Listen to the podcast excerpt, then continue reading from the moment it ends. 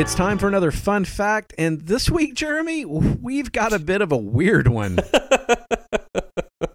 So I think Oh, I yeah? think I think right off the bat we need to we need to admit that we have sat here for probably what a good 20 minutes before recording just Uh-huh. trying to make sure that this is legit because yeah, we so so from time to time we find these quote unquote facts that we check and we're like no no that's that's not a real thing and we we try to make sure that we only talk about actual fact fact and I'm not saying that we're we we've been perfect about this but there are some of them that that you read and you go there's just no way that's Yeah. not even real uh, no, yeah, but this was one of those that I said, no, that's there's no way. Somebody got somebody got confused, right? Because starting out, the fact was Disney World when it first opened did not allow guests with facial hair entry into the parks. which is insane.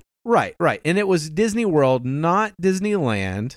So it's later on and I and I know so uh bonus fun fact for cuz this is not the fun fact, but bonus fun fact up until recently Disney cast members were not allowed to have facial hair. Uh still aren't allowed to have visible tattoos. There there are some restrictions to what you can what you can do as a cast member and I know firsthand because I got told by my manager you're going down and you're shaving because you've got too much facial hair right now. But that is not the fun fact. But I just said, okay, somebody got confused and and said that. And so did a little research and then it came back, no, that was actually Disneyland. And Disneyland had this if your hair was too long. And I said, well, no, again, you're just they're getting the the cast member thing confused.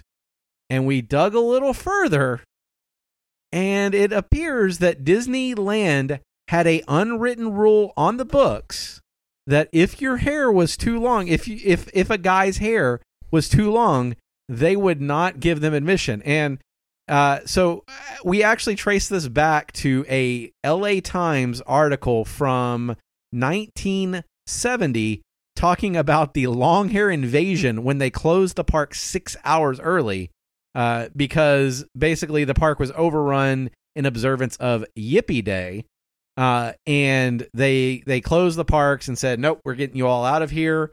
For whatever reason, but that's that. That wasn't the interesting part to me. The interesting part was that in the in the article it said Disneyland has had a policy of excluding long hairs from the grounds. That policy, unwritten according to a park official, was relaxed this year, but a dress code still in effect insists that all patrons wear shirts and shoes. So I guess they kicked them out because they weren't they weren't wearing shirts and shoes. But that says that there was that unwritten rule in the books up until 1970. That is insane. That is crazy. Who And- cares how long your hair is, and, and, man? and it was an unwritten rule. Right. So you didn't know about it till you got there, and then some cast member, you know, um, pardon me, ma'am, sir, ma- sir, yeah, sir, uh, we're not going to be able to let you through the gates today, um, because the yeah the ha- yeah yeah too long, too long. your hair is too long. I would have been like, I'm sorry? Yeah, but uh, my who? and, and neither of us neither of us would be in fact uh, would would would go against this pol- i mean neither one of us are in a position to go against this particular policy because we both wear our hair short. But Right. that is just weird. Um and you know is clearly uh, not the thing now. But up until sometime in 1970 if you had long hair and you were male you weren't going to disneyland that, and that blows my mind yeah. again one of those that that i was looking at and i'm like there's no way that can be real And yet, it appears that it is.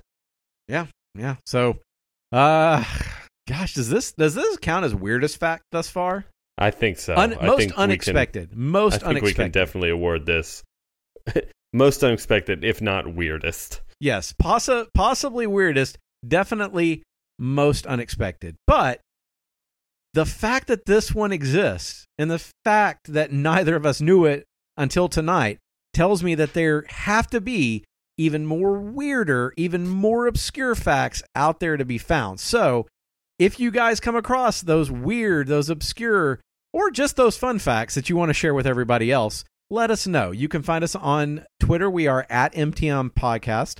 On Facebook at facebook.com slash MTM Podcast. Or always at our home on the web, missingthemouse.co. We'll be back with another fun fact. And until then, have a magical day.